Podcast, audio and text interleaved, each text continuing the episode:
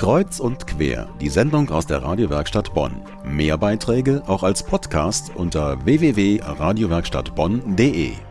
Kreuz und quer am Sonntag, den 24. Juni. Und ich betone dieses Datum, weil heute ist Johannistag, ein Fest der katholischen Kirche, das an Johannes den Täufer erinnern soll.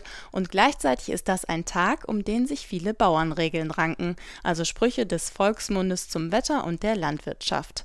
Und das hat vor allem damit zu tun, dass heute Sommersonnenwende ist, erklärt Dagmar Hennel, Leiterin der Abteilung Volkskunde beim LVR-Institut für Landeskunde und Regionalgeschichte in Bonn. Wir feiern das Fest genau ein halbes Jahr äh, nach oder vor Weihnachten. Und Weihnachten liegt um die Wintersonnenwende und äh, das Johannesfest liegt um die Sommersonnenwende.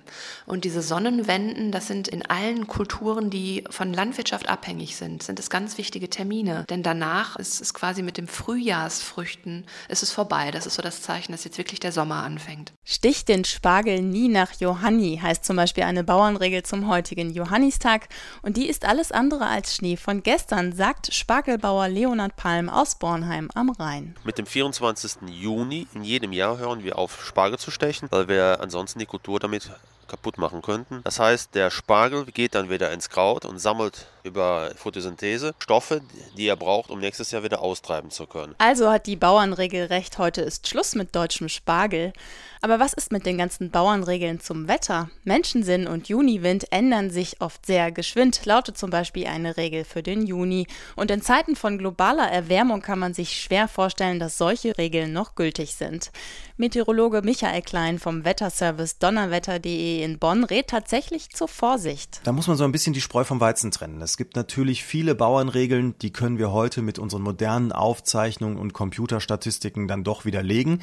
Aber es gibt auch viele Bauernregeln, die haben einfach wirklich erstaunliche Zusammenhänge aufgedeckt, die die Menschen im Mittelalter mit wirklich einfachsten Mitteln beobachtet haben und die vor allem, was die langfristigen Tendenzen für verschiedene Jahreszeiten angehen, erstaunliche Zusammenhänge herstellen. Eine der berühmtesten Bauernregeln ist die berüchtigte Siebenschläferregel. Am nächsten Mittwoch ist Siebenschläfertag und dazu heißt es bekanntlich, das Wetter am Siebenschläfertag sieben Wochen bleiben mag. Alles Unsinn oder entscheidet sich am nächsten Mittwoch tatsächlich der Sommer. Metrologe Michael Klein. Das ist eine der besten Bauernregeln, die wir kennen, wobei man den Stichzeitraum eigentlich um zehn Tage nach hinten verschieben muss, denn da hat zwischendurch die gregorianische Kalenderreform im 16. Jahrhundert für zehn Tage Verschiebung gesorgt. Und wenn man den Zeitraum Anfang Juli betrachtet, dann trifft die Bauernregel in Süden Deutschlands zum Beispiel in acht von zehn Jahren zu, im Westen bei sieben von zehn Jahren. Die Bauernregel zum Siebenschläfer und Johannistag. Alle Infos dazu gibt es zum Nachhören auf radiowerkstattbonn.de.